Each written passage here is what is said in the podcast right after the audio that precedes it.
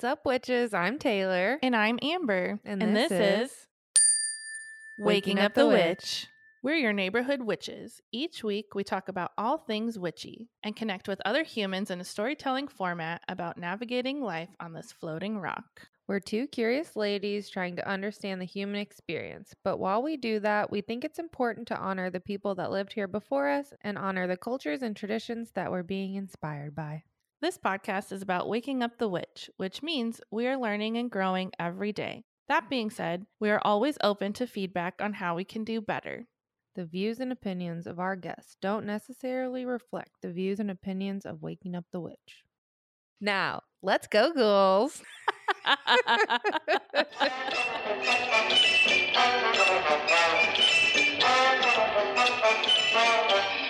Hey, Amber. Hi, Taylor. How you doing? So fucking good. How are you? Great. Hell yeah. What's going on? Um, What big you been doing? big week client every single day that I was open. Hold on, I just got eye- eyebrow skin on my microphone. Ew. Well, I rubbed my eyebrow on it because it's itching. Okay. It's such like an animal instinct thing to do. Like Side note, but bare necessities. um, Vanderpump Rules. There's like a scene where one of them's getting married and one guy's holding this fluffy dog and he's crying and he just wipes his tears on the dog. And Kurt was like walked by and was like, "Did he just wipe his tears on that dog?" And then Joey sent me the clip like a couple days later, and I was like, "Yeah." Curtis was just like, "What?" The so funny. Okay. anyway, sorry. You can keep all that in. I'm okay with I that. I think think, it's that's funny. um, yeah, it's What have you been been, just like I feel like the past three weeks have been so busy for me in like a wonderful way. I feel so blessed and mind blown. Everything feels so surreal of like, okay, I'm like doing it. I'm picking up momentum now. Things are happening. And that's fucking cool. Mhm. and it's like summertime. It's like the Mhm. time to do shit, you know? hmm It helps you not feel as run down. Yeah. Yeah. I and I'm surprised like I feel tired like at the end of the day like you naturally would. But even last night I only slept like 6 hours. I fell asleep around 11, woke up at 11:30 because for some reason my upstairs robo vacuum started going and I could hear it like through the floor and I was Mhm. like um what's happening ghosty? I don't Mhm. know. And that like woke me up and annoyed me and it has like an app. I was trying to like turn it off and it wouldn't turn off which was so weird. So something was going on upstairs Mhm. uh but even with that i'm like oh i've only been asleep for like a half an hour and it felt like i had been sleeping for so long.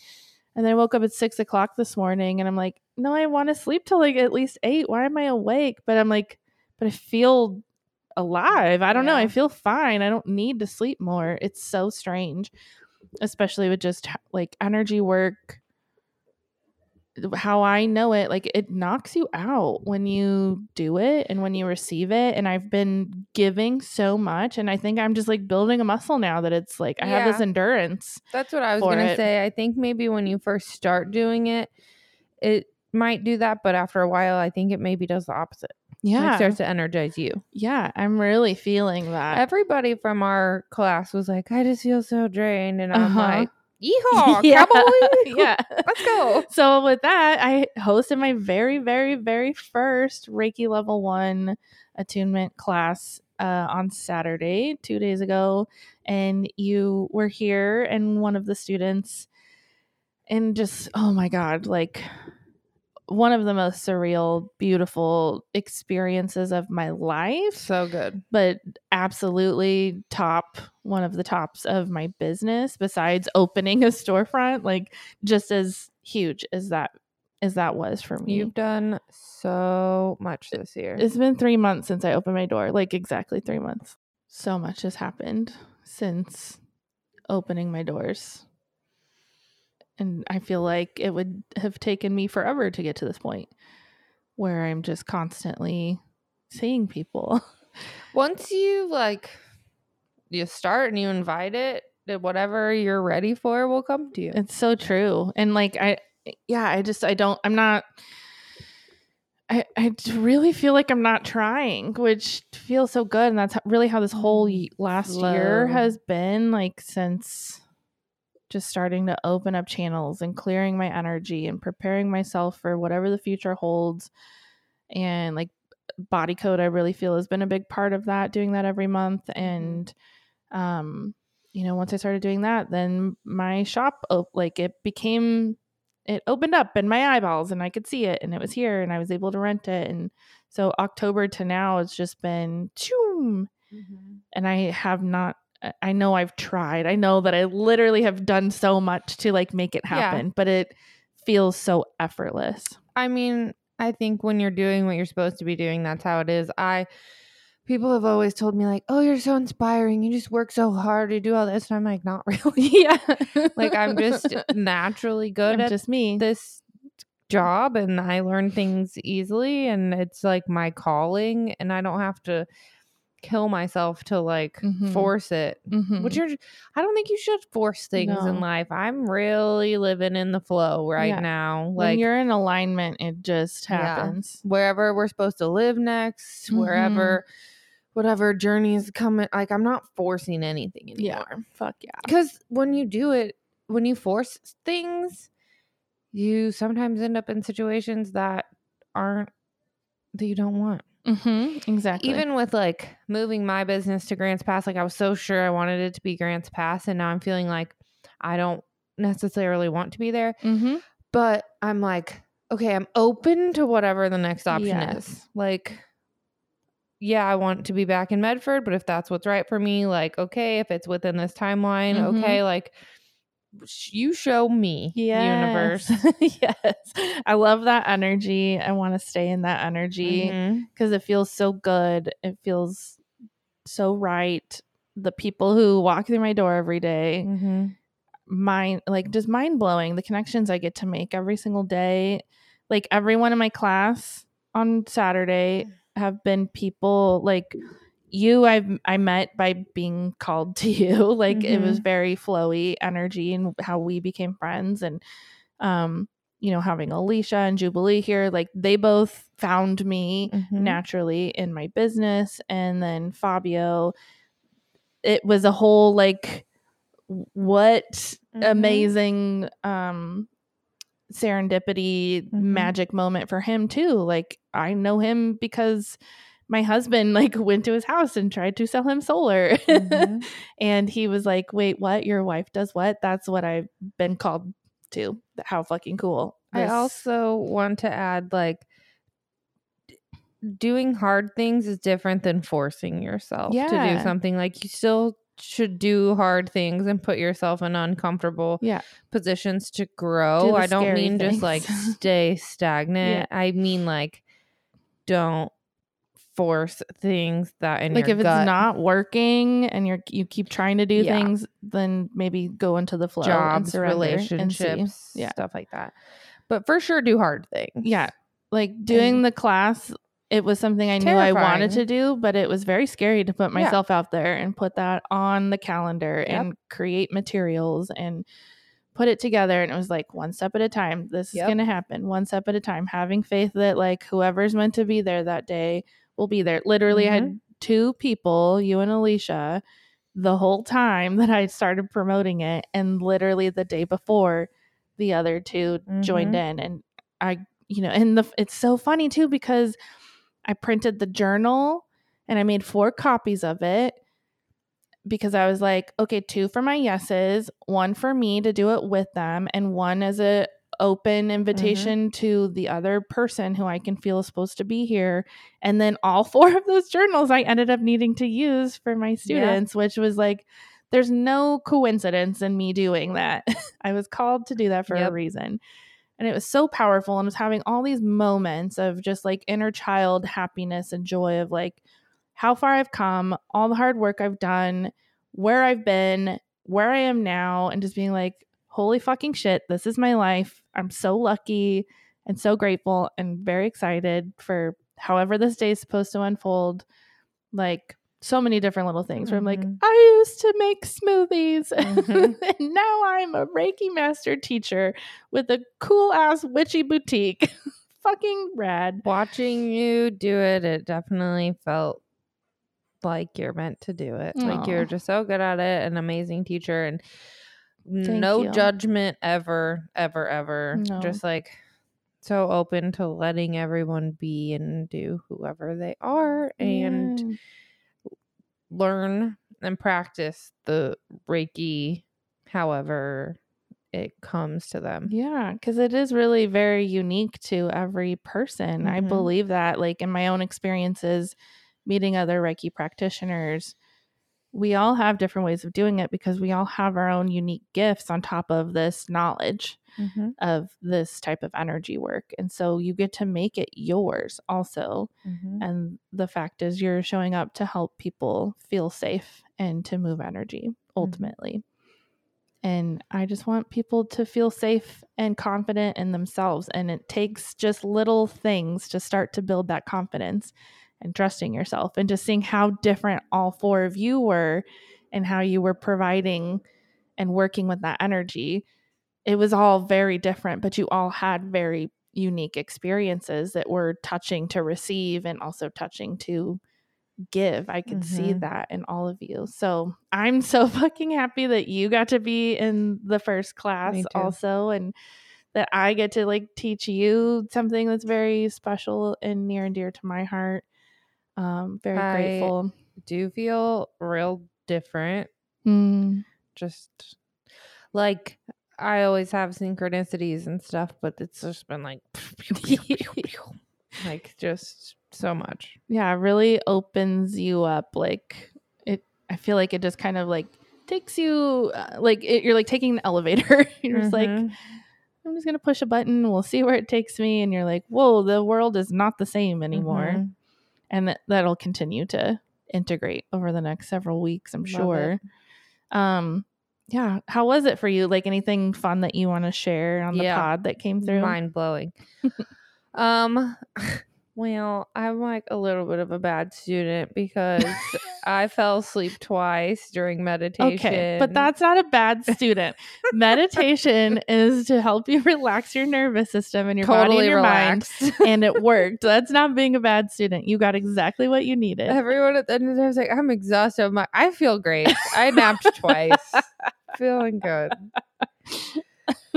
Um, but during the second meditation, you took us through. I have to pull out my notes because it, this is probably the craziest thing that's ever happened to me ever. Um, during the second meditation, you like walk us through um a guided meditation where we like I don't know walk through a field and meet our Reiki guide, and that can look like anything. Could be an Mhm. animal. It could be. I thought mine would be a wiener dog or something. um. So the way that the meditation went, you were like, okay, there's going to be like this bright light that comes up over the hill, I believe. And then it's like who or what comes out of this light. And the first thing I saw was this old, old ass Japanese man with like very long white beard, very long white hair, so old, um, white like clothing, and a gold cane. Um, and then you're like, okay, ask them their name, and I did, and he said Shoshu, and I'm like, okay. And then you ask more questions, and that's when I fell asleep. But when we came out of it, I'm like, all I wrote down was in my because we were supposed to journal. So I wrote down very, very old Asian man in white clothes because I didn't want to be racist from my own thoughts. So I was like, Yeah. I don't know what his ethnicity is, but he was Mhm. Asian. And but I should trust my gut. He's Mhm. definitely Japanese. Mhm. Um, in white clothes, gold cane, long white hair, long beard. Shoshu. I also was like, I'm gonna Google this because, like, is my brain just being racist and making up another word that sounds Japanese? Mhm. Um, So I Google Shoshu and it's a brand it pops up on Google that it is a Buddhist school. So it's a branch of Ni- Nichiren Buddhism based on the traditional teachings of 13th century Japanese Buddhist priest Nichiren Shoshu. So cool. And I'm like, shut the fuck up. yeah, you were having a moment. I'm just like, You're like, mind blown. Mind blown. Yeah. Absolutely mind blown. My Reiki guide that comes to me and spoke to me is actually this old ass real life Buddhist fucking priest. Are you fucking kidding me?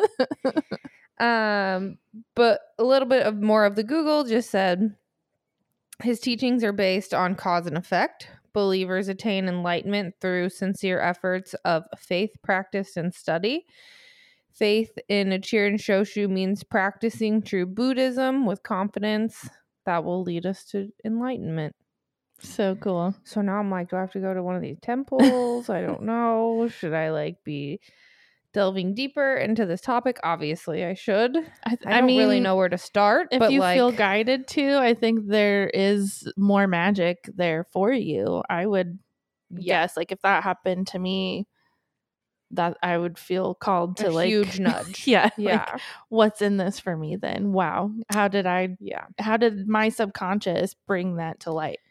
I've never fucking heard of that in my life. Yeah. It's not like I subconsciously heard that No. somewhere and then my brain like brings it back. It's Yeah. like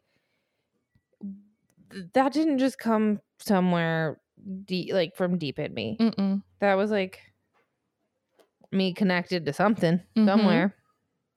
So I don't know. There's a couple temples. There's like five to eight. I don't remember in America. Two of them are in San Francisco. We could go. I'm just like, what am I supposed to wear? I don't want to be disrespectful. Yeah. I'm I also sure have, like, a Google could tell you that too. Fear of like any kind of organized religion Mm-hmm. stuff. So Or it's like beliefs. kind of Mm-hmm. a little to me.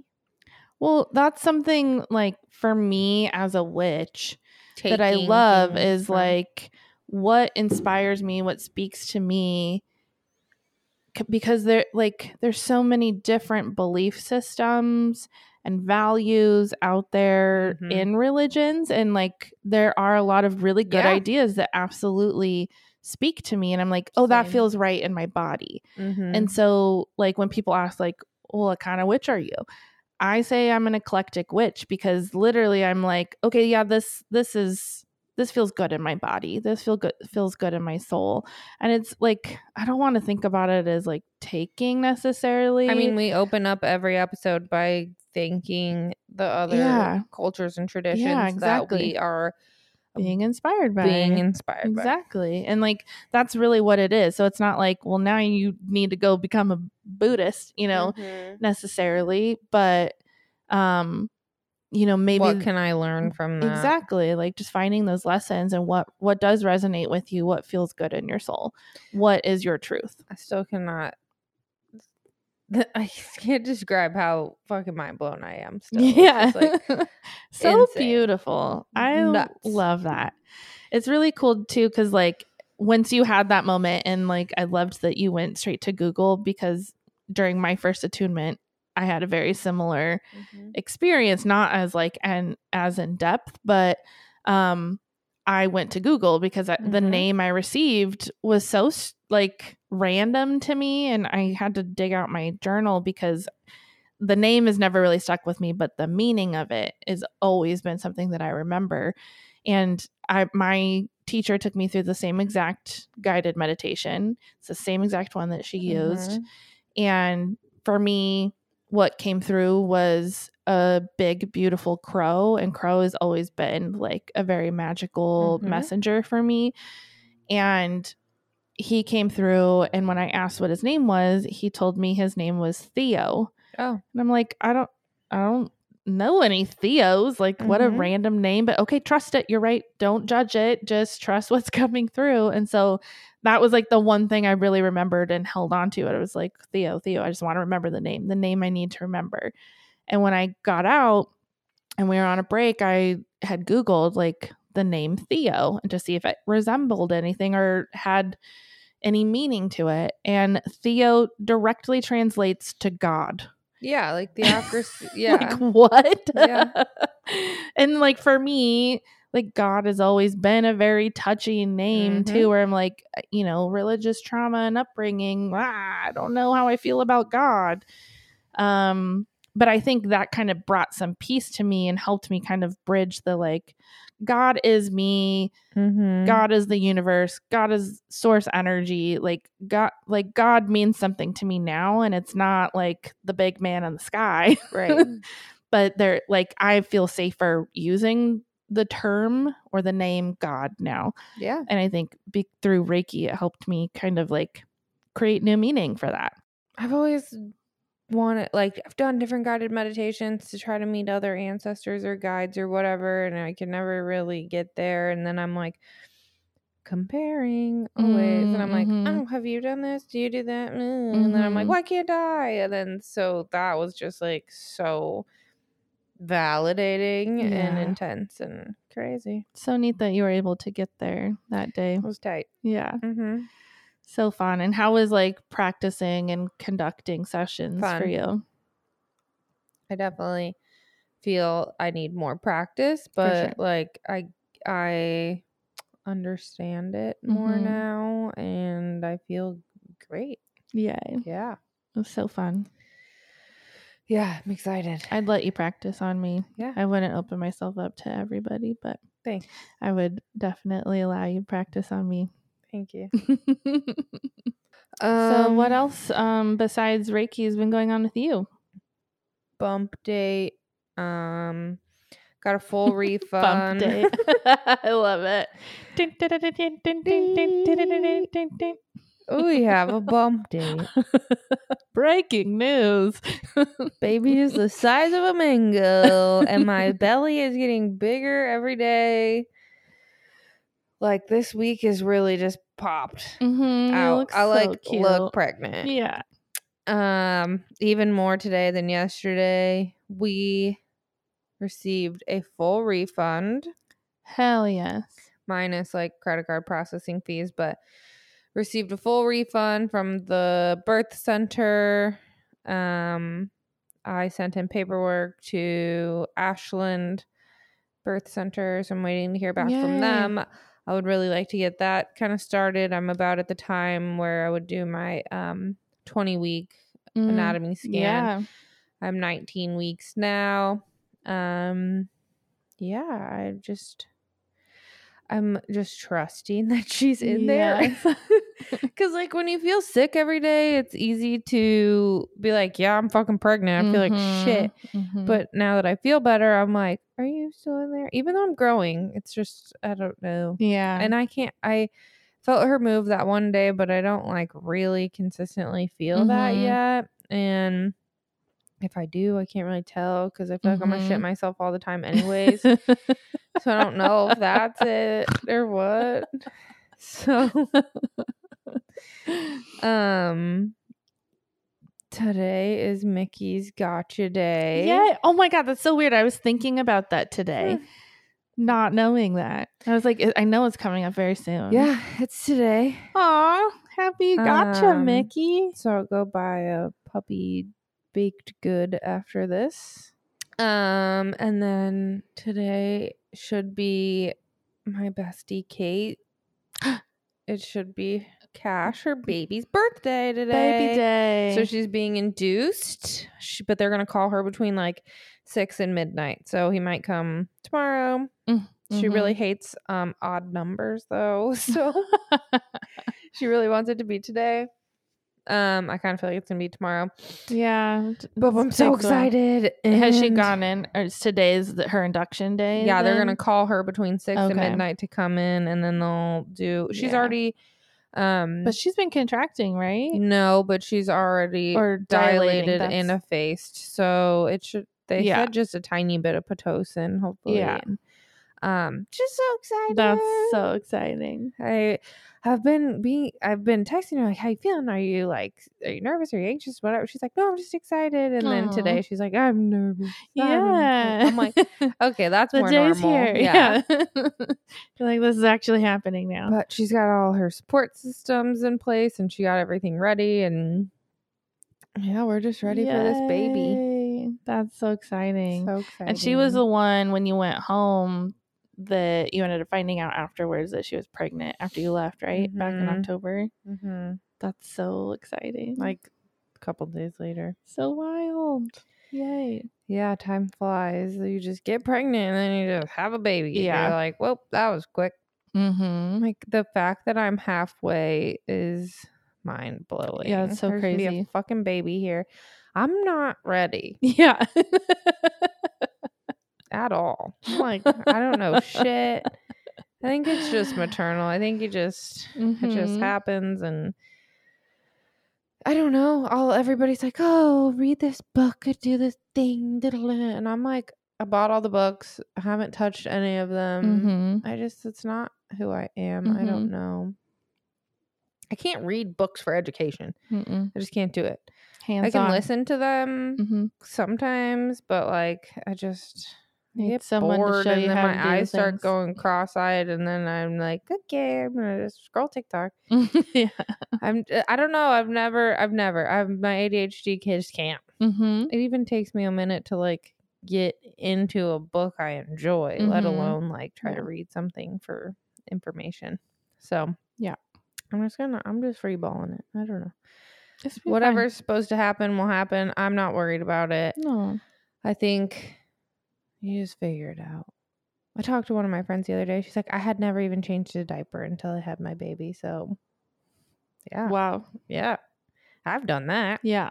So You're least I've got that you're doing great. Yep.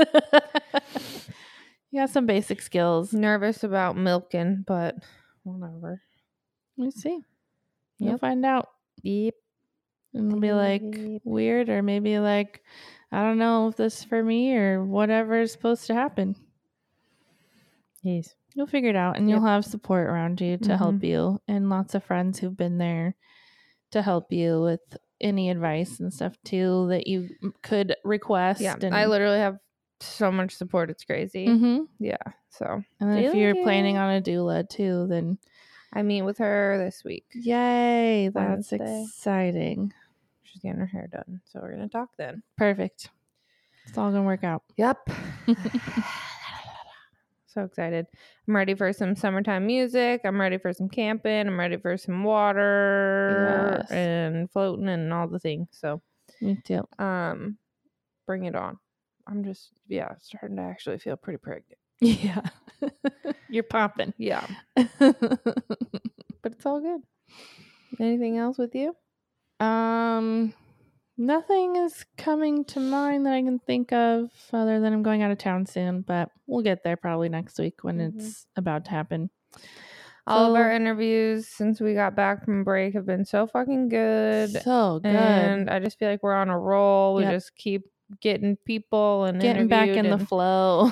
Feels so um, good. I kind of, I'm like happy that we have so many like backed up because then we don't have to Yeah. worry. But also, I like wish it was a little more current. So we'll see what happens in the Yeah. future. Maybe this season just be like that, and then We'll have a couple weeks off coming up, so we'll kind of get a little bit more on track with where we are. Yeah, but I feel like we'll probably try to stay in season two until I go on maternity Yeah. leave and then take a break. And I'll come back and be a mom. I'm still not comfortable with the word mom. You want to have a different name? No, I don't know. I just don't like it. You were like, oh, you look like such a mom today. I'm like, you're a bitch. yeah, you're Don't like- say that to me. Like a cool, cute, hip, sexy ass mom. Literally, mom. Like that. I'm growing human. I don't know. I'll get there. Maybe. Like mom vibes, but Yeah. like Thanks. Love it. Um, We sh- I sh- showed up here. I was like, "Oh, look at these cute earrings I got," and they're little like, um, Planchettes. planchette, which is like the little hand device part of a Ouija board. And then she's just like, shut up. And then just showed me her earrings, and they were also Ouija boards, like planchettes. And I'm like, all right, whatever. Let's do this. We're so in tune today. Uh, cause also she texted me like finding out when we were gonna show up or whatever. And she's like, Cool, I'm gonna go to Ruby's because that's all I really want. I literally just got done putting a burrito in my Yep. mouth from Ruby's. Yep. like, Did you get the veggie? uh, that's usually what I get, but today I just got the kids burrito, Okay. which was just super basic. I didn't really want like any extra fluff. I just wanted like straight up breakfast burrito. I needed vegetables. Yeah. Okay. Yeah, so funny. We're always in tune. yeah, so great. Yeah. so today's guest, um, what? Oh God, the conversation good. was so good. Amazing storyteller, Mhm. wild ride of a life. Mhm. Um, vulnerable to the max. And just So so, healing and beautiful. She is a palm reader and a graphic design artist working with heart centered soul businesses, which is really cool. Um, we touch a little bit on that there at the end, but oh my God, what a powerful conversation and Loved story. One of my favorites today. Loved it. 100%. percent Mhm.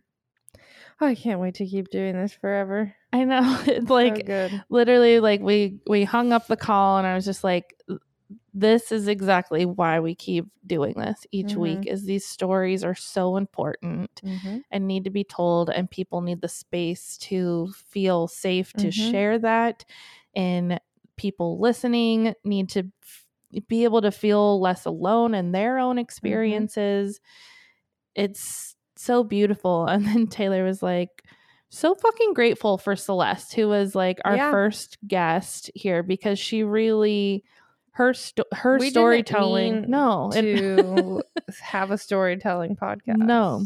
But she just jumped right into her story. yeah When we were like, oh, tell us a little bit about yourself. Yeah, and we loved it. It was so, so much that we're like, oh, this is what we want it to sound like. Mm-hmm. So she really set the tone in creating something that like feels so good in our Mhm. souls. And hopefully for anyone who Yeah. stumbles upon this at any point today and in the future, because just wow. I'm Mm-hmm. s- I'm so blessed to be able to have these conversations. Me too. Mhm. And I'm excited to um tell our stories again sometime. I was thinking that while she was talking, like maybe that's coming up soon yeah. for us. I feel more comfortable behind the mic and able to share. Yeah, because our our very first episode was us kind of sharing our stories, but we are so nervous Mhm. and trying to like be as professional as possible. It's so funny too because Celeste was kind of what put in our hearts that's what we want to do, but ultimately that's how we started Mhm. was storytelling. So Yeah. it's funny to reflect on that and be like, "Oh, that's not what we meant to Yeah. do, and but that's what we need to do." So we did. so we did it. Yeah. So yeah, cool. I do think that sometimes you're like you don't notice how much you've changed or grown, but like how guarded and nervous I was at the beginning compared to how I feel now, like is major growth. transformation. Yeah. We've transformed so much. That's been like beep, boop, boop, nine, ten months Damn. since we've started that. Damn. That's Yeah. crazy. We Cool. Podcasters. What are we gonna think Anyways. years from now? Uh, even if this is never anything, I love that Yeah. just for us personally, we get to like record little pieces of our lives that we can remember. Like this Same. is our little journal yeah, same. and my manifesting tool. Mm-hmm. But- and that's like we always come back to that. Like Mhm. this is for us, and that was. I remember like feeling that way and being like, no matter where we go, if this is nothing, I don't want us to be disappointed in that. If this becomes something Yeah. bigger than we can envision, I don't want it to take over where we're like Yeah. we change in a way that's gross. Like I want us to remain authentic and remember at the end of the day, we're doing this for ourselves. Mhm. And like, oh, there it goes. Sorry, I don't know what I was gonna say. Oh, I was like, did you fart? No. pregnancy brain. I'm just like, oh, oh, um,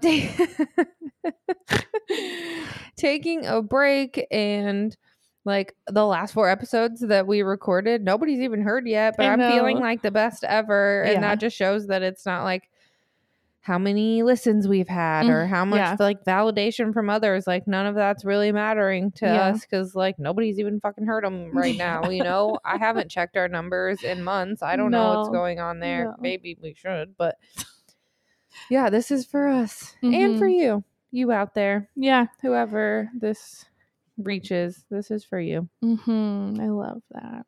yeehaw cowboy enjoy your summer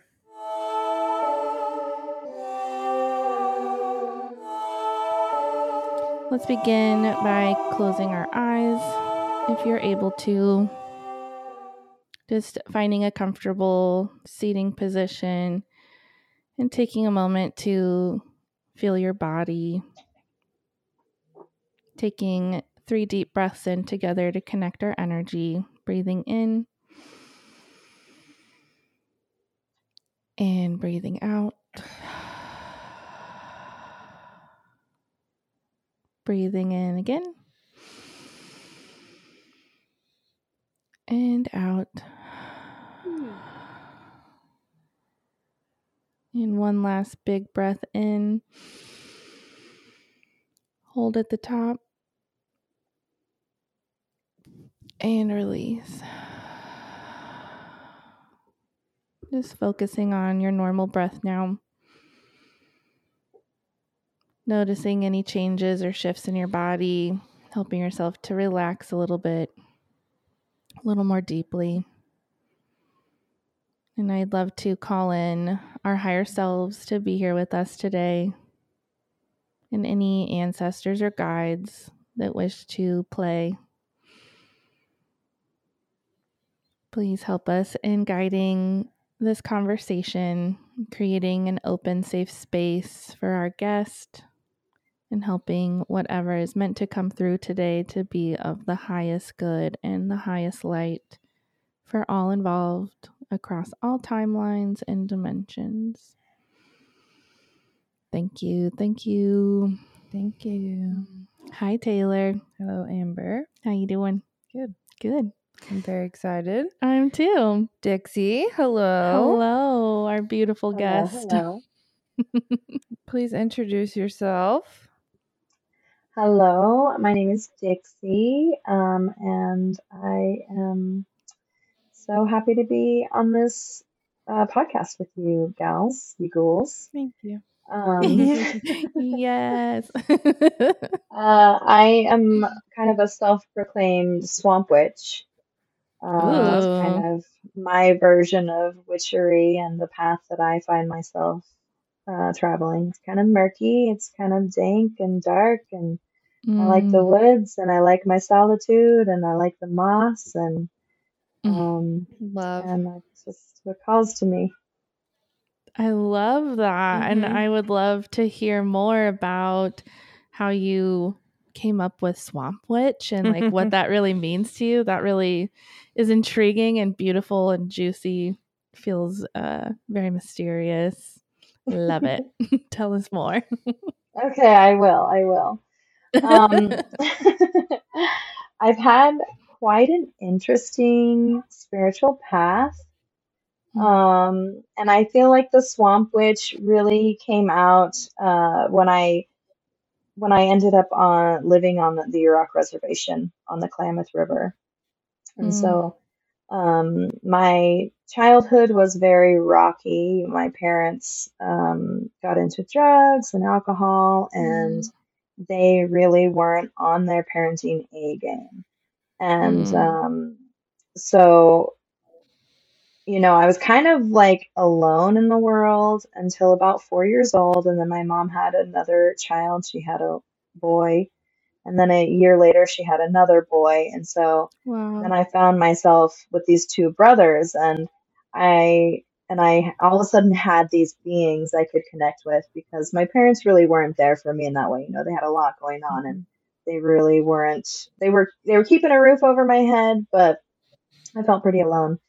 And then when my little brothers came along, I just was like, I, it really changed my perspective. And, um, and I, I knew I wanted a better life. I knew that there was more out there for me connection wise. And now that I had these two little brothers and I could feel that love and connection, I was like, Mm. I just became really empowered to speak up for myself and for them. And, um, and it really i you know having little brothers really changed my life and really helped me to speak out i think before i was happy to be not happy but i was okay to be isolated and Mhm. uh, in my own world but then when they came it just kind of created this fire inside of me to want more to want connection to want a better childhood and life for myself and my brothers and um, and so I kind of made things pretty difficult for my parents after that. Uh, I would speak out about the abuse and the neglect, and um, things just got really chaotic and dramatic between them. And Mm. um, my mom and my dad would take me to church when I was little, but it was really confusing because we would go to church and all the people would say these things, but then when we go home, our home like was nothing like that. You know, Mhm, the mhm. Ten Commandments or the rules or whatever certainly had no place in our home.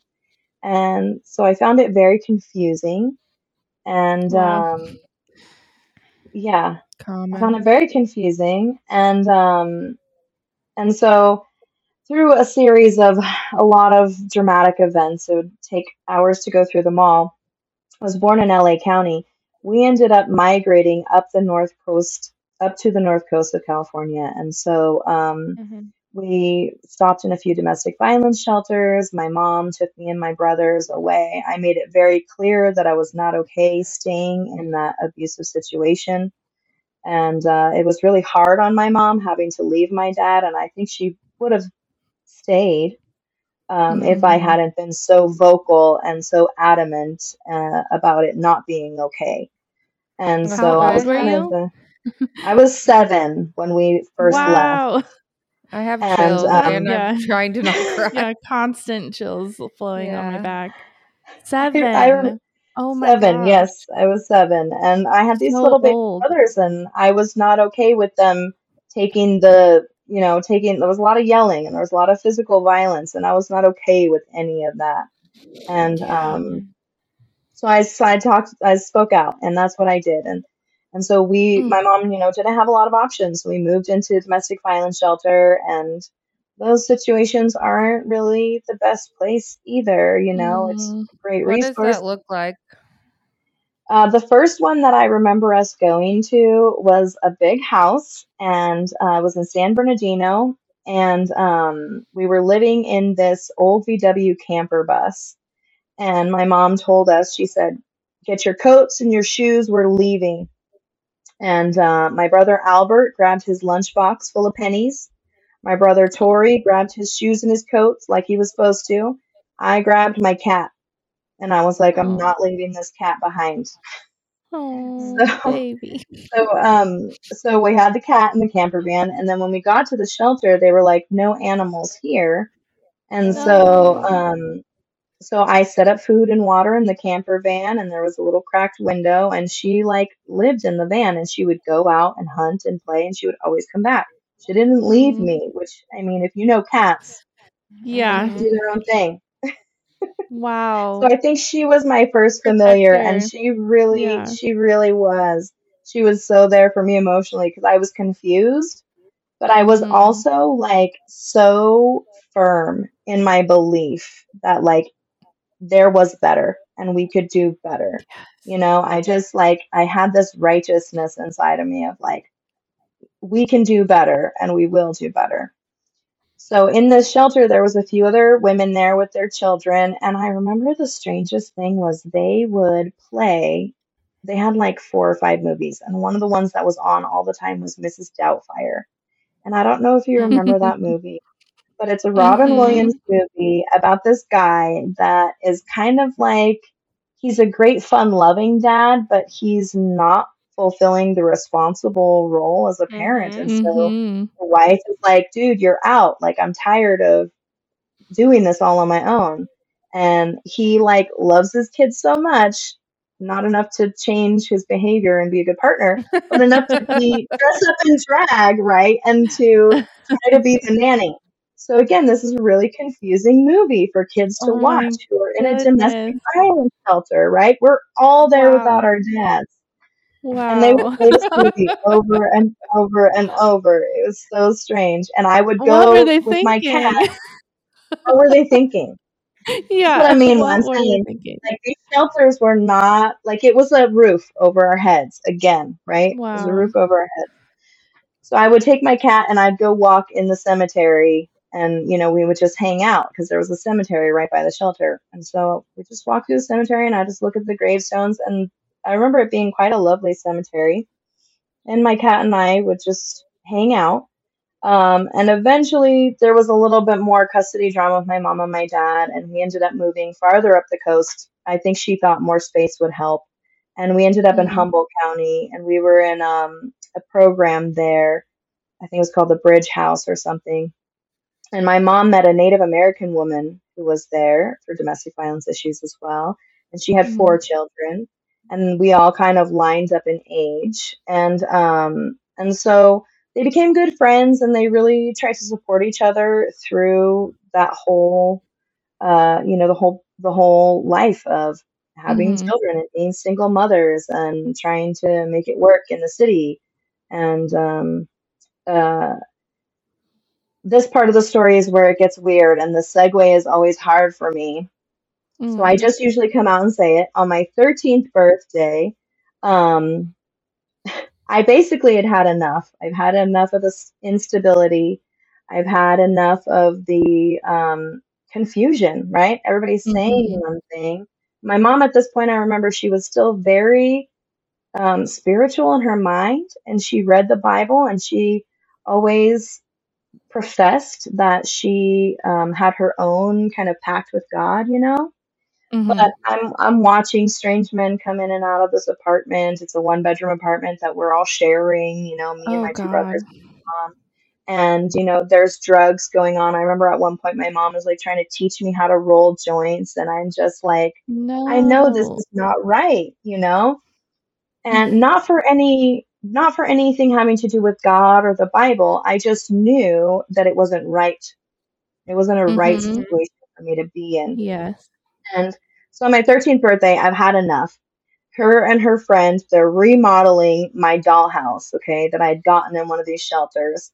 They are turning it, they wallpapered the attic in like biker magazines. They put a pool table in there and they were oh. like, just, oh, you're going to love this. And I'm just like, I don't love this, you know? No. And so I like, I rebel and I just, I'm like, I don't love this. I'm tired of taking care of my brothers for you.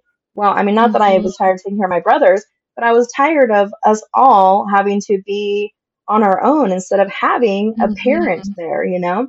Yeah. And, and, and on top of that, aside from me being technically the parent, having a co-parent in my mom who was so immature and so unreliable. So I just told her, I was like, I'm tired of being the good girl. I'm done. There's just this part of me, there's something in me, and I just want to do bad things. I just don't want to Mm. be helpful. I don't want to, I want to rebel. That's what I I said to my mom and her friend. I want to be a kid. That's what I said to my mom and my friend. And my mom heard this as, You're demon possessed.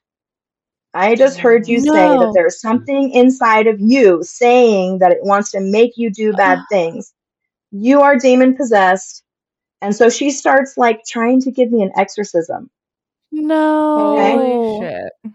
Yes, this is my 13th birthday. Oh. And uh and so I'm just like I'm not having it, right? I'm done. I'm pissed. Yeah. And so she, she called, so her and her friend, her friend grew up a Native American on the Yurok reservation. And she was like, oh, this is major spiritual warfare. We need the elders. We need to like, we need to deal with this, right? Like, we need to, we need prayer. We need prayer warriors. We need an exorcism. So they load all of us kids up in the car and we go to her sister's house and she starts praying for me. And, you know, they're like, they have the Bible and they're like, we rebuke you in the name of the Lord. Like, we rebuke the devil out of you, like to me. and, um, and, and at some point, my mom's friend, who had a son that was uh, just about a year younger than me, he starts like, like this is crazy. You guys need to get your stuff together. And so, in their mind, they're like, "Oh, now the demon has jumped to him." No. And so, I'm not exactly Holy sure what drugs they were on. This is But- so absurd. I'm so know. so- sorry. Holy fuck. It's okay. This moment changes my life, and it really was a pivotal moment. It was a really pivotal moment for me. So now that my my now that my friend is also demon possessed, they're like, oh, you know, our our drinking and our and our all this stuff has led the devil to our doorstep. They're attacking us through our children. We need to get our shit together. We need to get our life Whoa. straight. So they're like, we get in the car. This is like the evening now. It's like eight or nine o'clock at night. And they are like, we are going straight to the elders. We're going down to the elders down the river. We get in the car. There's nine of us. It's a sedan. It's not legal. We Wow. drive Yeah. down to the Yurok reservation. Okay. Now, this is probably like, it's probably like a three hour drive. Um, and it's along the Klamath River. Once you get out there, it's a one lane road for about 30 miles down the river Mm. to the reservation. There's no electricity down there. Uh, there's no stores down there. It's just like the end of the road, a couple churches, and a school. Okay. We get there in the middle of the night. They bang on the elder's door, Eleanor. She lives right by the church. She lets us in. They tell her her story. They tell her the story. You know, we've we've been living our lives this way, and it has brought the devil to our doorstep, and now the devil is attacking us through our children. And um, and we never left. Okay, we wake up that morning. She feeds us uh, what they call blackberry mush, and it's just oatmeal with blackberries in it, Mm. fresh picked off of the off the vines. And um, they feed us blackberry mush, and we just never left. I think my mom went back a couple weeks later with someone to get some of our things, but I never even stepped foot back in that apartment where we were living Wow. in Eureka. And um, and we became a part of this community down on the river. And my mom's friend was native and had spent time there and grew up there, but I was we're not I'm not native. And so Mhm. they just took us in. I'm Hispanic, my mom is white. And they just took her in and they were like, "You poor lost woman, you need guidance." Wow. And yeah, and it was amazing because we learned how to forage, we learned how to fish, we learned how to um, make baskets, we learned how to interact with the wildlife. I mean, it's wild, wild, wild down there. Mm. And um, uh, they we did have running water. They set us up with a house, and that's when we got involved in the Indian Shaker Church. Um, there was two churches down there on the river. There's the Indian Shaker Church, and then there was the Watek Pentecostal Church, and they're like right across the street.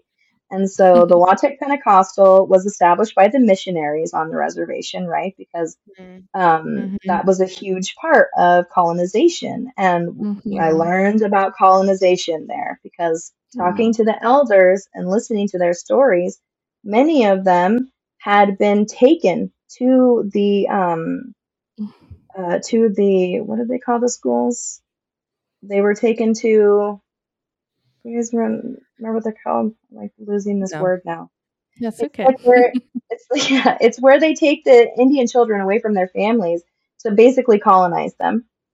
And um, we heard a lot of stories about people who didn't make it back, and a lot of stories about the abuse that these children went through.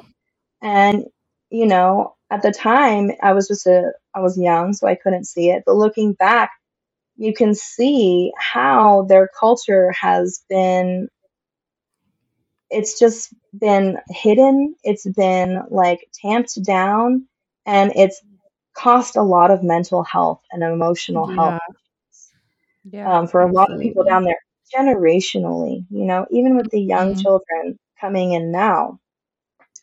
Um, but with the churches, like there's the missionary church and then there's the Indian Shaker Church. And not a lot of people know about the Indian Shaker Church. Um, but it was established in 1910 and they have a very unique combination of religious ritual and kind of earth based spirituality. Mm. And um, uh, I actually became the first elder of the Indian Shaker Church down there. Wow. They they accepted me in. They had had a prophecy right before we came down the river.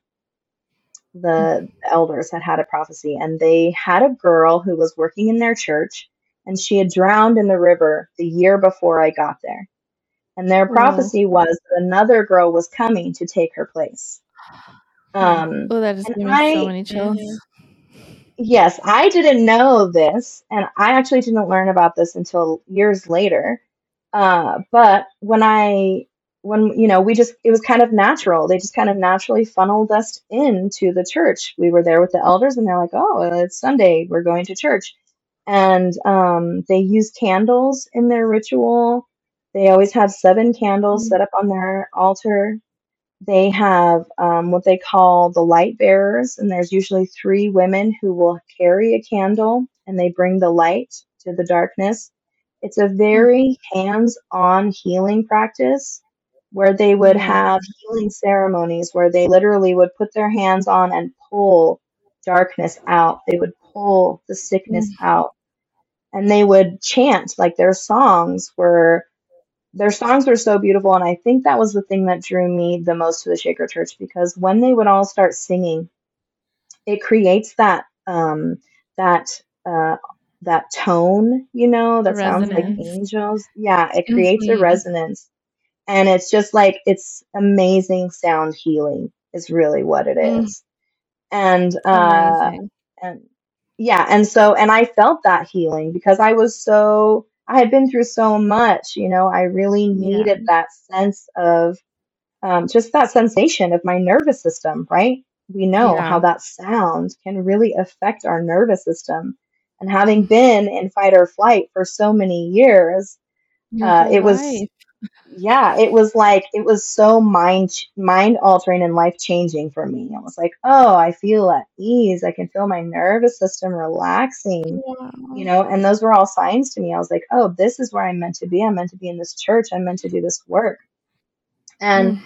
over the course of the next three years they i i essentially was a faith healer. They would drive me up and down the coast all these indian shaker churches are on the reservations and so they would Mhm. drive me through uh, northern california oregon washington british columbia and i would go to these conventions and meetings and i would pray for people and we would literally heal cancer like people would Wow. be healed of ailments that were bothering them people would be healed from addictions just from the work that is involved in this uh, indian shaker church I and um yeah and we would ring bells. We brought these big bells and you would take two of them and you would ring them like it was a lot of vibration in these services. And um and that's what i did like until i was about 16 and then i started going to high school. And you know when I when i went into high school things really changed because i had this shift from like being on the run my whole childhood and then finding this faith and feeling the healing aspects of it right which were completely outside of like the logistics of the religion but then now, as Mhm. I'm coming into an adult, all of a sudden there's all these rules that the elders are trying to get me to follow, right? Like you're Mm. not supposed to you're not supposed to go to competitive sports games, and you know competition is not something uh, you know it's it's evil or it's wrong or whatever, you know. Of And the of course, there's uh, yeah, of the ego. And there's all these other things, right? And like your purity is important and all these things. And it just starts feeling like rules and rules and rules. And so I'm starting to get really curious. And I go and I visit the Pentecostal church because, you know, I love, I'm, I'm into faith and I'm into healing and, uh, and spirituality. And I think all that's great. And, um, and so I start going to Pentecostal church and I start checking out the tent revival. And then right at about this time, 16, is when I start getting kicked out of most churches that I go to because I start asking a lot of questions that they don't like us Mhm. asking. And I'm devout, okay? I've seen faith in action. I've seen people in Mhm. action with their spirituality. I'm devout. Um, and this is my this is my spiritual life we're talking about on the line. So I want the details and I want to make sure that it's lining up. So if you're telling me that and it doesn't Mhm. line up with what I'm reading and what I'm seeing, I'm going to ask questions and I'm not going to be swept under the rug. So I got kicked out of a few churches and uh, also had some issues with the Shakers because I was just kind of like, you know, like, no, I I know myself. I know what's right. Like, and it's back to this childhood thing, right? With the abuse and neglect in the Mhm. household. Like, no, I just know. I know what's right. In my human design, I Mhm. have sacral authority. So I don't have to be held over the gallows to do the right thing. I know what's right and I'm not going to let myself do anything else. Like I already know. Mhm. So I start getting kicked out of churches and then I start to like lose my faith, really, is what happens. Mhm. And it's not that I lose my faith in spirituality or in like the collective, it's that I start losing faith in humanity. I start Mm. losing faith in institutions and organized institutions. And I start becoming like a lone wolf. And I just am kind of like, Mhm. I need to figure this out on my own because I Mhm. do know what's right and I'm being faced with all these things that are not right. So I kind of step back from spirituality and I go to college and I'm like, okay, well, you know, part of all the instability is not having a career and not having, you know, having my foot in this colonized world. So let me go be Mhm. colonized for a little bit. I'm gonna go to college and get myself a degree, get a job, do what I gotta do. And uh, so I so I start doing that, and I start working as a waitress, and I make lots of money in tips, and I think that's great, and I can put myself through school, and I do that. And then I start becoming a little bit more skeptical, uh, you know, after being kicked out of so many churches and being faced with so many people that are that are supposed to be there for me, like my parents, you know, and they're just really not. And um, and so I'm just kind of like just pushing through. I'm gonna be. I tell myself I'm gonna go to school for hospitality and restaurant management, and that's what I'm gonna do. And so I do that, and then I intern for my program, and I start working at the you know working at the top resorts with the top people, and nobody's happy. All the Yeah. managers, all the bosses, they're stressed out, right? They're colonized Mhm. completely. They're they're no hair. They've got cancers. Like, and I just Mhm. like have this realization. I'm like, oh my god, I don't want to do this. Like, I don't want to spend my life doing this. And Mhm. um, so I meet a girl waitressing, and uh, she's from Mount Shasta, Mm. and um, she's like, I'm gonna go back to Mount Shasta to visit my parents for the holidays. I don't want to drive by myself. Will you come with me? We convinced our boss to give us the weekend off, and so we And went to Mount. Shasta. Amazing. I know, and we did a lot of sweet talking. In the restaurant world. right? Yeah, we did a lot of sweet talking. And so I went and visited Mount Shasta with her. And when we got there, I was just like, this place is so beautiful and everyone here is so nice. And it just has this like quality about it. Why did you Mm. ever leave? And she's like, well, you know, I had to get out of my hometown. She goes, but I do miss it. And I was like, you should move back. I was like, we should move here. And the next month we did. Oh We my moved god. I love to well, we moved to. Dunsmuir. Yeah, we moved to Dunsmuir. Um, because when we were there, we just walked into like a a re- real estate office, and we are like, "Do you have anything? This is our situation." And they looked at us like we were crazy, and then they were like, "Yeah, actually, we have somebody who might have a place for you," and it worked out. We called our boyfriends, and our boyfriends were like, "Sure, yeah, sounds great." And so we moved our boyfriends and our jobs and everything, and we made it over. And um, and that's when I really started finding time and space to find my own spiritual path of what that meant, instead of you know going walking into a church and finding all of these rules and things that didn't really work for me or anyone, or maybe just a few people I started Mhm. actually building my own practice. What feels good for me spiritually, right? And um, and that's kind of where the swamp witch started to come out because I remember like living on the river, a lot of my my power, a lot of my safety, a lot of my spirituality just came from being by the water, sitting in the Mhm. moss, like learning from the plants. They literally would talk to me. I always have known which plants are medicinal and um and so in Mount Shasta, that just really came out. And I was like free. You know, I had a couple of mountains between me and my family. That always helps. Mhm. And then just Mhm. being in Mount Shasta, where the people that are drawn there, they're really accepting, they're really open, they really want to learn more about you. Mhm. And my friend was into tarot cards, you know, and I had grown up believing that tarot cards were like satanic Yeah. and that it was like evil and divination to read tarot cards, which is crazy. Mhm. Um, and so that's when I started looking into palm reading, and um, I met a palm reader in Mount Shasta. And you know, I always thought palm reading was one thing, and then she explained to me the way that she did palm reading and kind of the overview of everything. And then when I started actually looking at people's hands, I could see all of these stories coming out. And I thought, you know, I was like, well, who am I? What do I know? I don't know. But I just started practicing and I just started telling people the stories that I saw in their palms. And people were like, they gave me such good feedback. They were like, wow, that's so insightful. I never saw it that way. Like, I knew I had this quality, but I never saw that it could be Mhm. a positive trait, or I never saw how I could have overcome this weakness with this over here. And I just kept doing it and learning more and more and talking to people. And um, it just became something that I that was a part of me, you know, and as a part of my spirituality too. Like I use it in my own hands. I use it for Mm.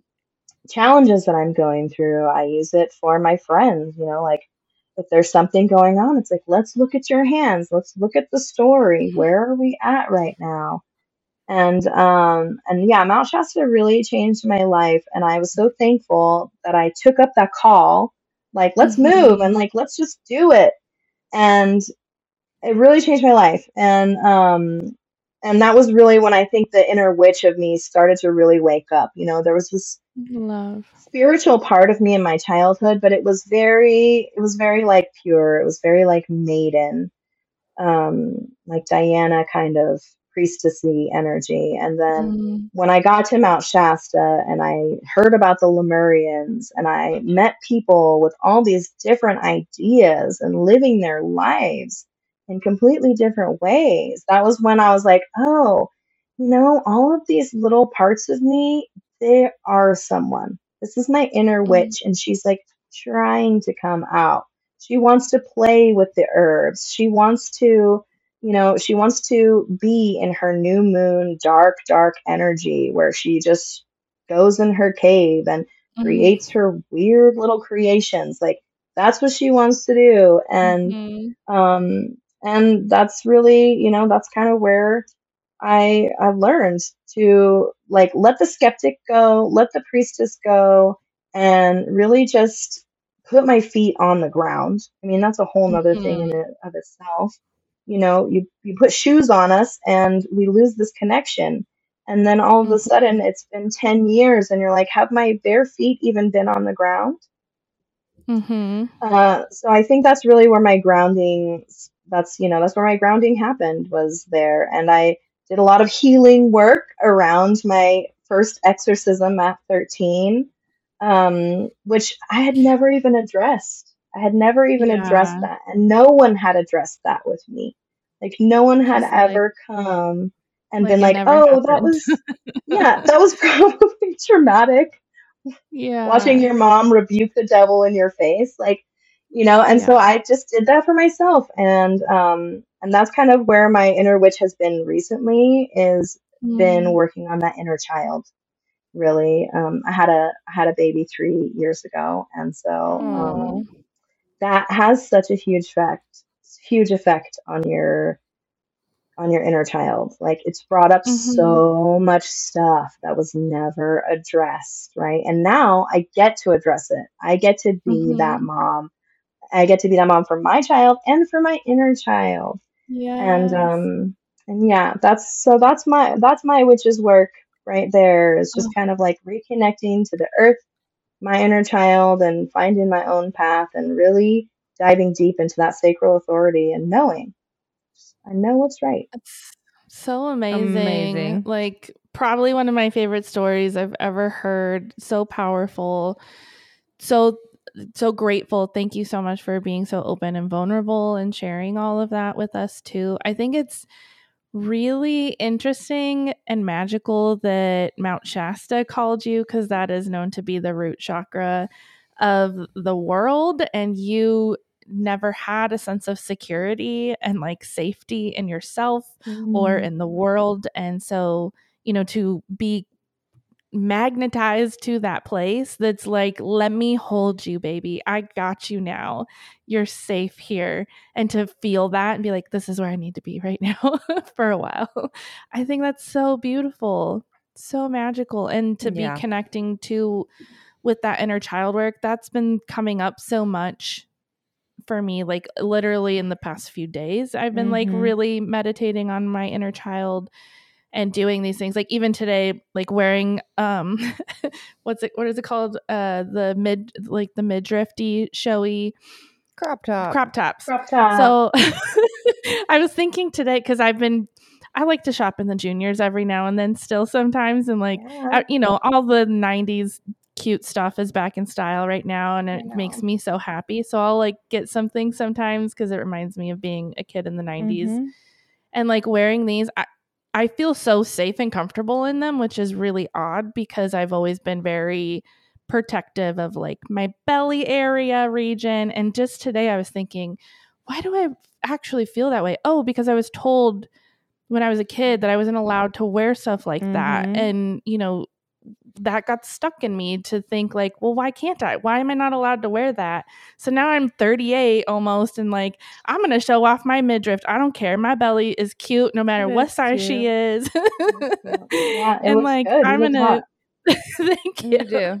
I'm just gonna heal that inner child a little bit and let her wear the crop top now because Mhm. she didn't get to and she was sexualized at a very young age and shouldn't have been Mhm. and so now i'm gonna do that and just i mean all these Oh, different yeah. things but that was that was one thing that was coming up for me today and so to hear you too like talking about healing that inner child and addressing the trauma i mean so many traumas so many different things to you know to be able to like start to kind of connect with that and to be able to do that through motherhood to Mhm. help healing yourself and even though baby's earth side doing that work on yourself will ripple to make sure she or he is healed with that energy as well it's it's so powerful i feel so blessed that you're here with us today Me too.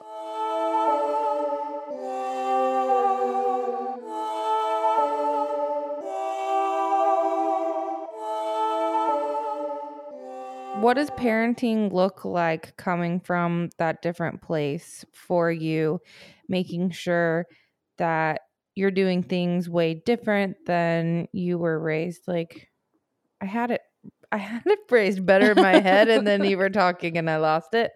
But um, you understand what I'm saying. Yeah.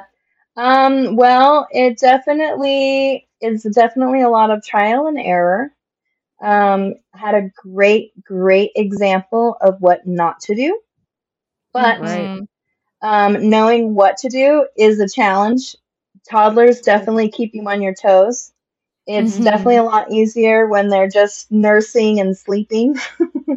but now she's three and she is very she's very fiery she is very defiant and she um and i love that about her i Mhm. don't want to squash those things so it's a balance Mhm. between not creating a spoiled situation Mhm. um but but really empowering self accountability Mm. so Absolutely. knowing that that she has her responsibilities too and so that's kind of that's what that looks like for me and a lot of saying i'm sorry and calling out Mhm. when i do something i don't like the way that i did it if i did if i handle something poorly that i don't like how i handled it and I just come out and I say to her, "Look, I I did not do that right. I should have done this, uh, Mm. and I'm sorry. Mama's working on that." So it's a lot of learning, and I and I have a great therapist who's helping me with um, command language and how to be a gentle parent because that's one of the number one things for me is I was raised very violently. Uh, there was a lot of abuse in my house. Like it was totally like smack in the face. That would happen. That's not okay with me. That's not Yeah. happening in our dynamics. So Mhm. discipline is really tricky, right? Yeah. And so my issue is I resort to bribery, which is not always the best option, but it It's gets me where it easiest. needs to be Yeah. because discipline is hard and I'm not interested. I don't want my child to fear me, and that's why she does something.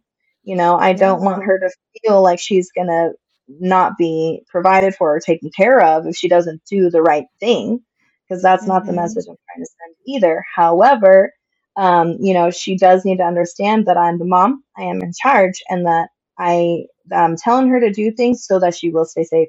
Because these little humans, they really they really you have to keep them alive um Yeah.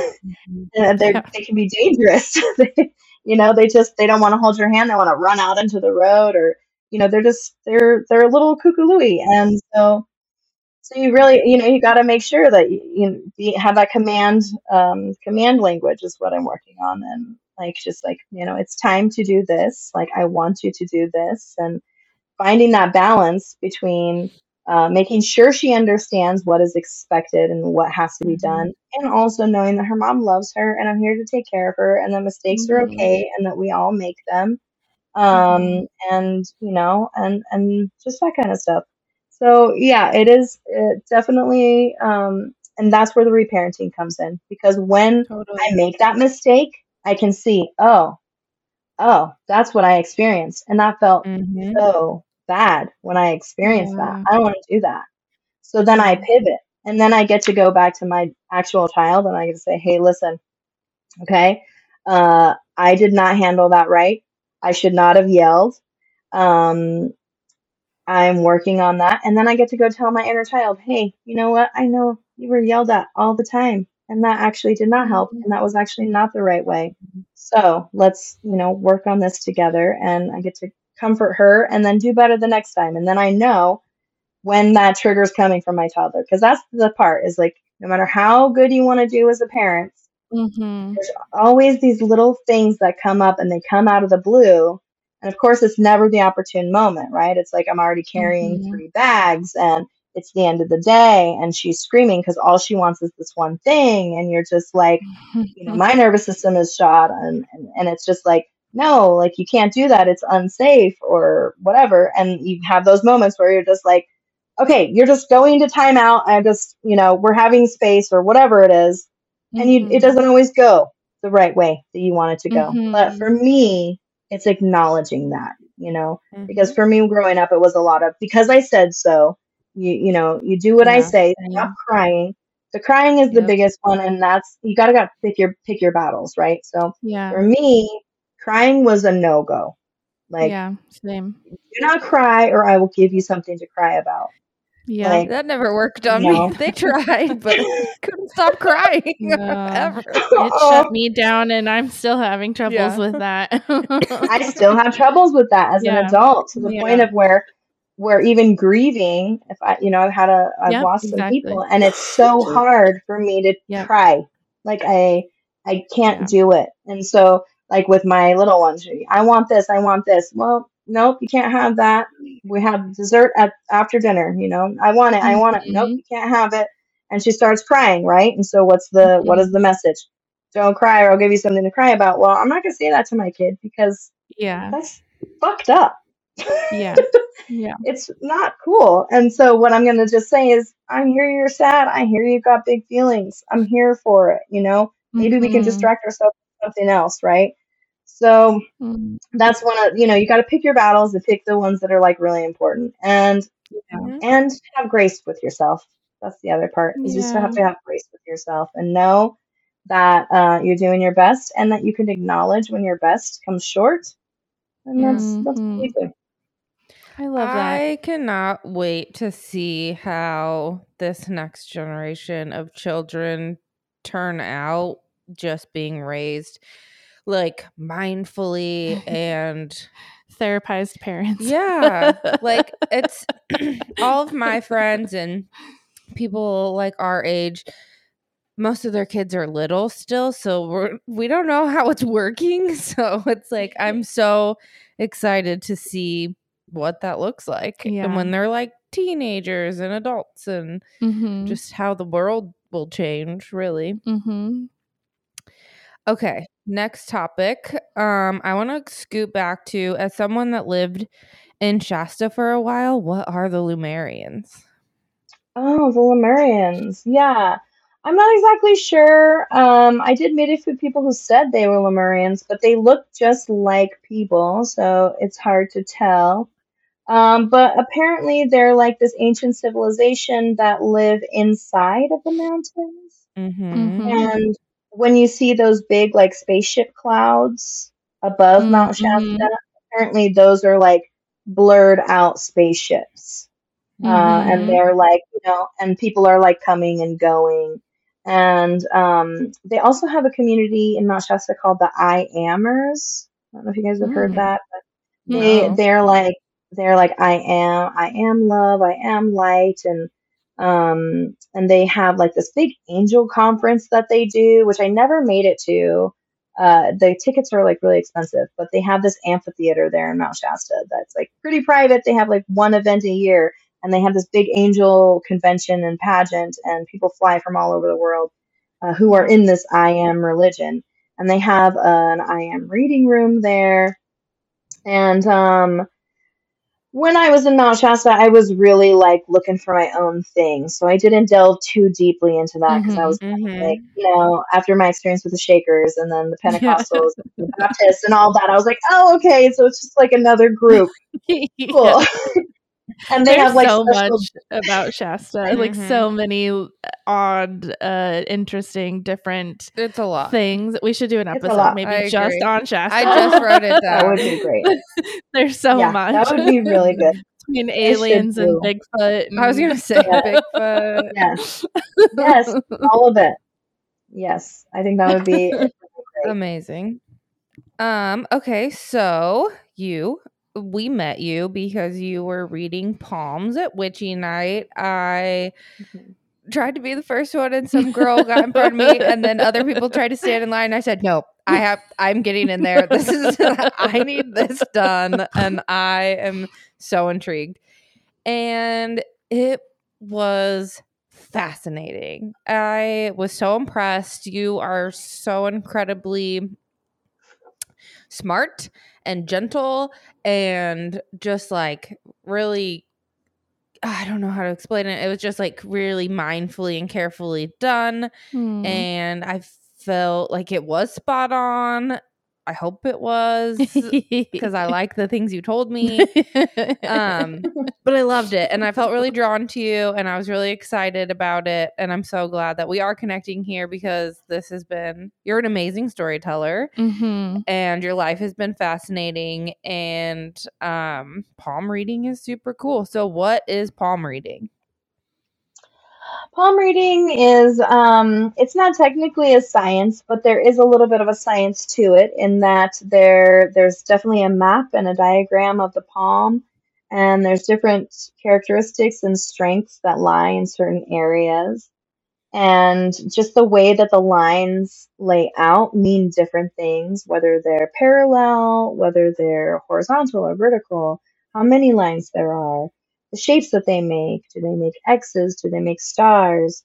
Do they make Mhm. V's? Like all of these different shapes and symbols just have different meanings. And depending on where they lie in the hand, it relates to different areas. Um, it's done through archetypes, uh, the Roman god archetypes through your palm are the, the major mounts. And um, and so each archetype kind of signifies a certain area like you know apollo is your emotional center and then venus Mhm. of course we all know what venus Mhm. represents she's the goddess of love and passion and she's the mother and diana goddess of the moon so palm reading is a combination of being able to see the symbology of the lines that's in the hand, know the archetypes, and also being able to just intuitively connect with whoever's on the Mm. other side of you, really. So And cool. it's so cool. And I feel like it's a really beautiful intuitive art that just grows over time. Like the more that I learn in my life, the more I'm able to give to the symbols that I'm reading, right? So when I see the Mhm. different patterns and the different locations, um, my knowledge of how to interact with that archetype or how to influence that archetype has vastly improved, you know, versus 10 years ago when I didn't have as much experience and I didn't have as much healing tools under my belt Mhm. and I ha- and I hadn't been so far down my um my healing path and my spiritual path. Uh, so you know that's just what it is. It's a combination of those things, and and I love I love the hands. I'm a I'm a handwork person. Like I bead and Mhm. I basket weave and I forage and I you know tiniest little intricate things. And so we all use our hands all day long Mhm. to do what, Mhm. what we're doing, and they just they tell a story. And um, Amazing. Mm. and and what I like about the story, because I am a storyteller, is I love unlocking those parts of the story that just give clarity and that encourage people. I'm a hype queen. Like I am all about hyping up the big, beautiful parts of yourself that are gonna take you to the next level. Yep. That's what Yes, love. us too, for sure. yeah. Um, why would someone want to do a palm reading? What are they going to get out of that? Um, people usually want different things. Uh, some people like really they you know if they don't understand palm reading they want to get an a, an answer. Mhm. Um, and uh, I don't feel like those people are disappointed when they don't find out when they're going to get married or how many children they're going to get. Mm-hmm. Um, But Mhm. I do think that that's what they're looking for sometimes when they go for a palm reading. It's like, oh, how long is Mhm. my life going to be? Um. Yeah. yeah, it's very fortune tellery. Mhm. Uh, it is fortune tellery, but I think Yeah. why yeah, I think why people would want a palm reading is because they're looking for a little guidance. Maybe they feel a little stuck. Maybe they feel a little blocked. Maybe they just need someone to show them what they already know.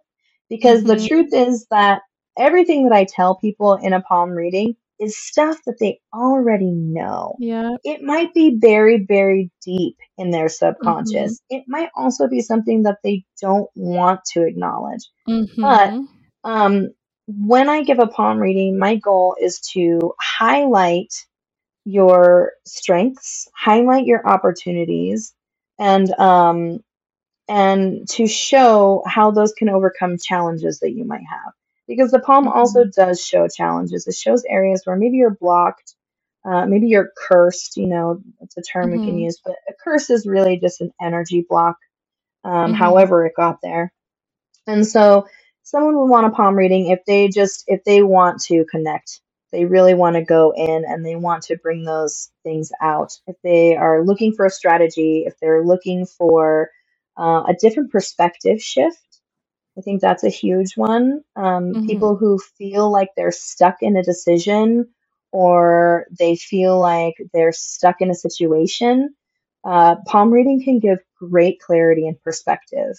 And just that little extra push people need to make the choice that really they already know. Yeah. Do I- you use a specific palm? Is it like right hand or left hand? So right hand and left hand are for they're kind of different things and and for the most part in palm reading you would say dominant and non-dominant hand Okay. Mhm. and the um the non-dominant hand is kind of how you came into the world and then the dominant hand is how you present.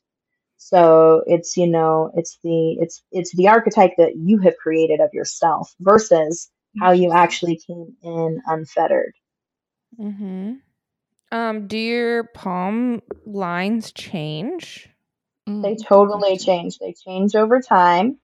And so that's why palm reading is uh, is so it's like in the moment, right? So it's not like your astrological chart, which Mm-hmm. Mhm. you were always born at that same time, right? Mhm. But your palm tells the story as it's evolving, and so it can totally change. And that's why I don't really see it as like a divination fortune telling because I mean it can Mhm. tell your fortune in it will talk about how you will react and behave in certain situations. Mhm. Um, but that will always change because something that you would have Yeah. reacted to 10 years ago versus the way you'll react to it now is going to be different, hopefully. Yeah.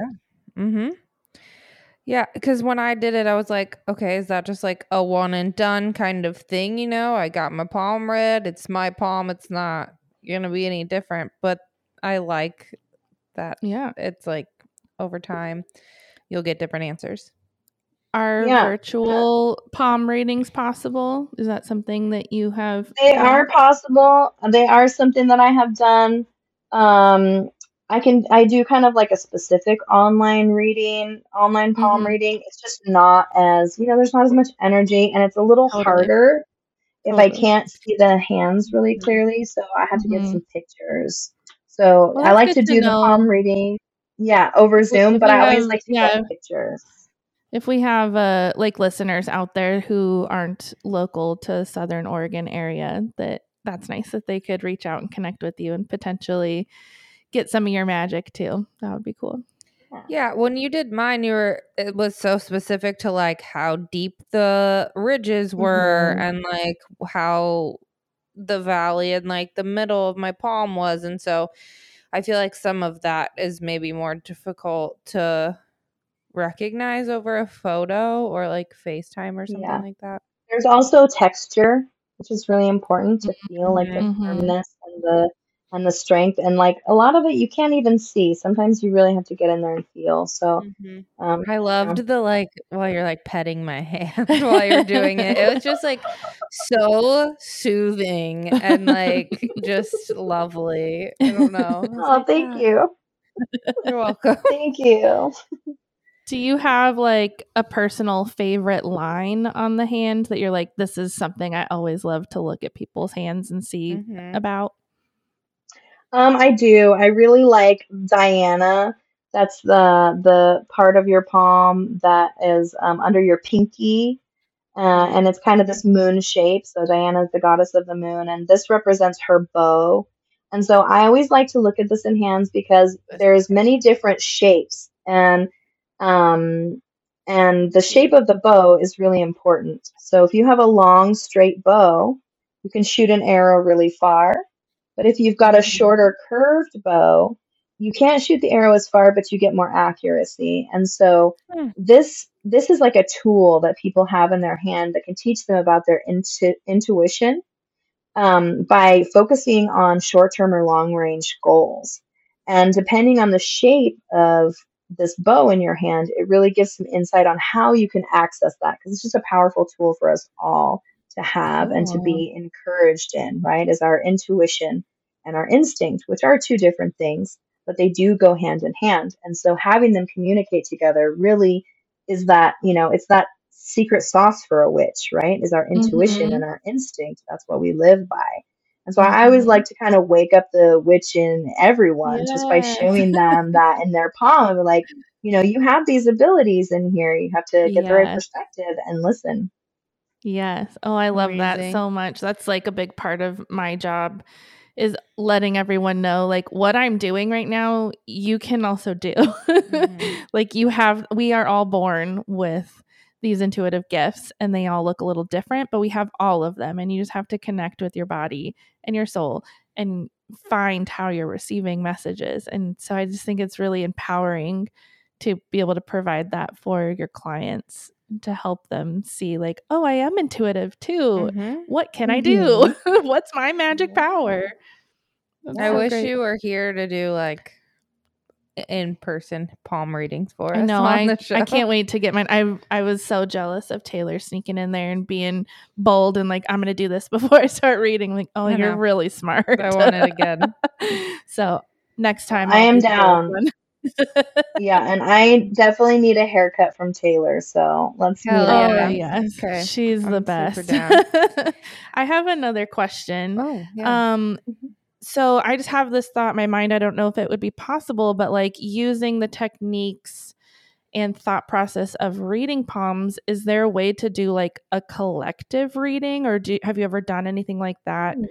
intuitively? Like I don't know if you would envision a map and try to find lines or I don't know if it's even Mm. something that is possible.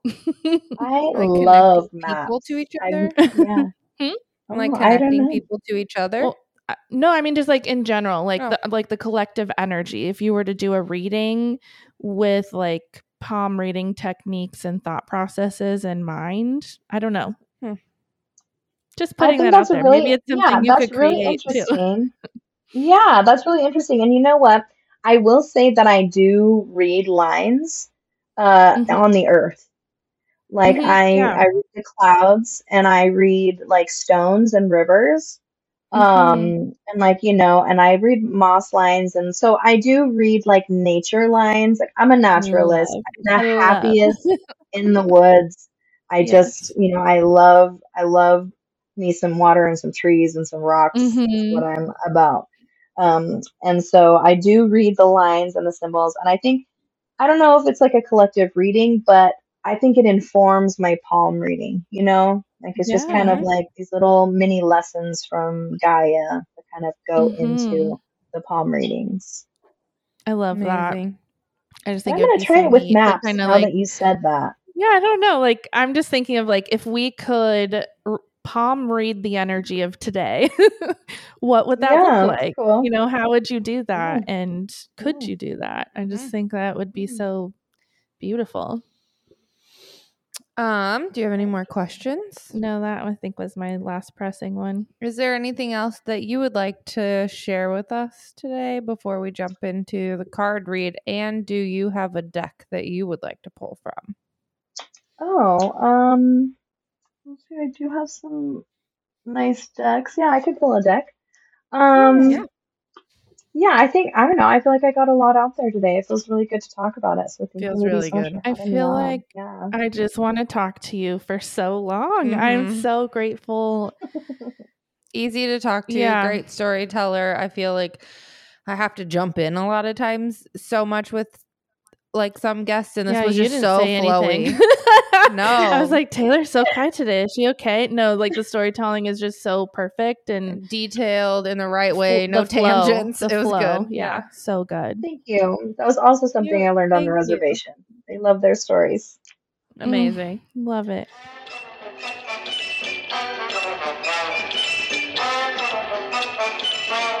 Okay, how about you pull a card or two for us? And grab my deck. feeling. However many you want. We'll just go with your heart. Okay, I have this Earth Warriors Oracle deck. oh, that deck is so Guys, good. put Sammy pulled from that deck when we had her Oh. on. Mhm. Perfect. I love this deck. It's so pretty. What's your daughter's name? Indira Rose. Oh, beautiful. Cute. Love. She's amazing. I'm pregnant and it's just really nice to talk to moms. Mm-hmm. Yes, Uh, I'm we so went- excited for you. Thank you. We went to Shakey Graves last night and there were like lots of made it babies. Oh, It was good. But I Aw.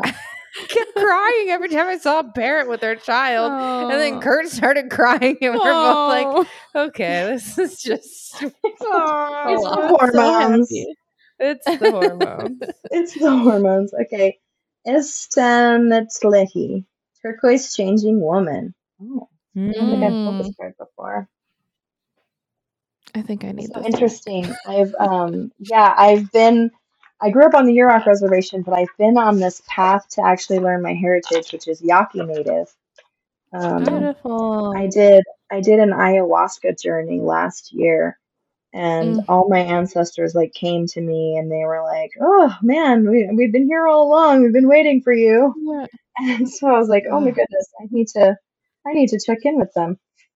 That's beautiful. I, when you were talking about like being a child, being four years old, and and just being so called, you know, to speak up and like find your voice, I could just feel like your ancestors were literally using you to change the lineage. Yes. Like so powerful.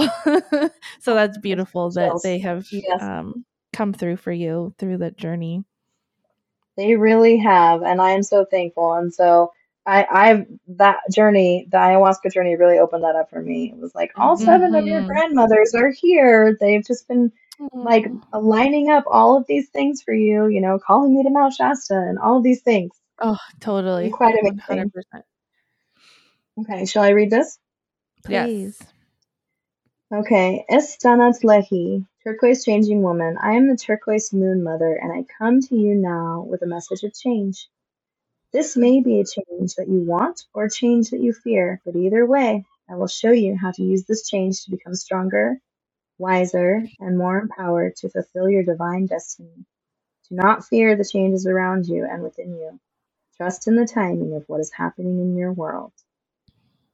Wow, that is so spot I'm on. gonna yeah, I'm like It is crying. so spot on. so spot on for your Mm. life. Like everything has led you to this point, the pain and all of it, and it's brought you to this very place where you can reflect and be like, okay, I needed all of that to happen, as Yeah. fucked up as it was, Mm-hmm. and that you get to continue to grow and heal through that change. Yeah. Beautiful. Ooh. I resonate with that. so much. obviously. Ah, thank you so much. How does that feel for you, Dixie? It's like so spot on. It really is. Mhm. Um, I'm I'm a single mom. I'm on a single momming journey Mm. right now, and there have been some Mhm. really painful moments. And one of the biggest messages that has come across to me on my healing journey right now is that I am exactly where I'm supposed to be. Yep. Not just in the beautiful moments when everything is working out, but also in the chaos when it's disaster and drama. Mhm. And I am like Mhm. standing strong in my knowing of like what is right. I'm exactly where I'm Yep. supposed to be. And so I am really thankful for this change because change has been happening in my world and it has felt really hard.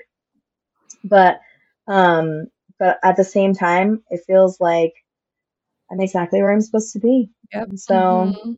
yeah, this is a very good card for me. I always think like, you know, in reference to the tarot, the star always comes after the tower. Mm-hmm. Like the destruction and the chaos and the fear, like when you surrender to it and just let it burn down, you get your star moment and everything Yeah. always works out. Like the the damage and the shit needs to happen for your evolution, for your soul. Whew. Yep. Um, that was wonderful. Amazing. So we have two questions that we like Mhm. to ask every guest at the end. Um, and I'll let Amber ask you the first one. So, our first question is What is something that you do for self care that you just can't live without? Self care that I just can't live without. Uh, I'm a soaker. I love to soak my Ooh. bod. So Mm-hmm. uh, I live just like five minutes from the Jackson WellSprings, and I try to get there at least once a week. Um, and then yeah, and then Chozu every couple months if I can swing it. Oh, yeah, We'll have to meet you there sometime. Yeah. I Oh haven't been. yes, I still haven't been It's so either. They do like women's nights and stuff. We Mhm. should go sometime. At the WellSprings be- Monday night. Yeah. Yeah. Okay. You should Yes. text Taylor when you're gonna go and, and Okay. meet you. We'll be spontaneous Okay. and come meet you. That would be Oh, magical. I would love that. That would be magical. um so if you could tell your younger self whether that be little dixie or dixie as far as yesterday one thing what would it be Um, I guess if I could tell myself one thing, even my younger self, I would say, um, to believe in myself. Like there is no need for any doubt. Just believe in who you are and just Mhm. toss doubt out the window. And if any doubts ever try to come in, or if anybody tries to bring doubt to your door, send them packing. yep Yes. Bye, bitch. Yeah. Yes. Oh, I love that. That's So so, important, especially Yeah. When I'm sure so much doubt has been put in your mind by others, you Mhm. know, Mm. trying to shush your intuition and shush you out. Fuck yeah. I love that. amazing Um, So is there anything that you would like to plug or anywhere where listeners can find you? mm-hmm. Yeah, um, I actually just put together a little landing page for my palm reading. Um, I'm uh, I'm a graphic designer and a web developer, and I help folks. I help mostly like healers and coaches and people with heart-centered businesses get their branding message out. And I actually use palm reading Awesome. in my in my marketing work, like um, whenever people are struggling with like branding or um, they're struggling with marketing campaigns, I bring it back to palm reading and go through the strengths. So Uh, I design, yeah, it's so fun. I love it. I design logos and I love doing beautiful logos for people doing beautiful work. That's what I really love to do. Cool. And so I just put a page together. It's howdixieseesit.com. Um, it used to be my old blog when I first started blogging, like Yes. a million years ago. It was How Dixie Sees It. That was my blog. But I had the domain and I was like, oh, that's actually a really good palm reading name. Yeah. How Dixie Sees It. so I Oh, put together a page where people can get in touch with me if they are interested in palm reading. Um, and then dixiedev.com is my marketing platform. And that's where I work with people who have heart centered businesses and they're looking for a little help with their online marketing. So that's Yeah, my that's- offerings in the online world these days. Super interested in that. Yeah, same. That's beautiful. And do you do social media or anything like that for yourself? Um, I have been doing social media. I've been taking a little break. Some things in my Yeah. personal life have been rocky um, this Yeah. year, so I'm just minimally on there. But you can find me on Facebook uh, or Instagram, How Dixie Sees It. And I'm on TikTok, but I don't know if anybody really wants to see those videos. I made mine private. I said "Mm, they'll just not show these to the world. I don't. I have like two old ass videos on there because I just don't understand it. I think I'm too We'll old. work on it. No, You're not. fun. You're not. Yeah. Uh, There's it's, that I'm old lady unsure. that- Yeah. Yeah, I'm, yeah. There's everybody on TikTok. You're right. That's true. She was like, "Come with me to visit my gravestone." That's crone life. Oh, Amazing. That's so funny. I love it. Okay, this has been so good. Yeah, so so freaking beautiful. So grateful.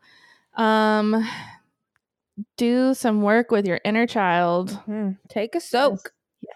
Take a soak. Yeah. yes, Mhm. so many. And you know what? Mud baths are great too. Oh, mud baths are so good. Yes, yes, yes, yes. um drink some vegetable juice. Mm. Try to see Mm. some live music this summer. Yeah. Oh, that's really good. Um, put your feet on the earth. Mhm, Yes. That was what I was Yep. thinking too. Go go put your feet on the earth. Go, get grounded. do it. Magic. Thank you. Thank we you, love Dixie. It was so grateful. Yes. Thank you guys so much. Thanks for having me on your show. I love your guys' Oh. work and I love the stories that you're bringing out into the world. It's amazing. Oh, Thank you. Thank you. you. Thanks for being another story and sharing with us. And oh, So important. yeah, so, so important. So thank you. Thank you. Bye. Bye. Bye. Find us on TikTok and Instagram at Waking Up the Witch. Please email us your witchy stories, ghost stories, corrections, and advice questions to wakingupthewitch at gmail.com. Love you. Love you.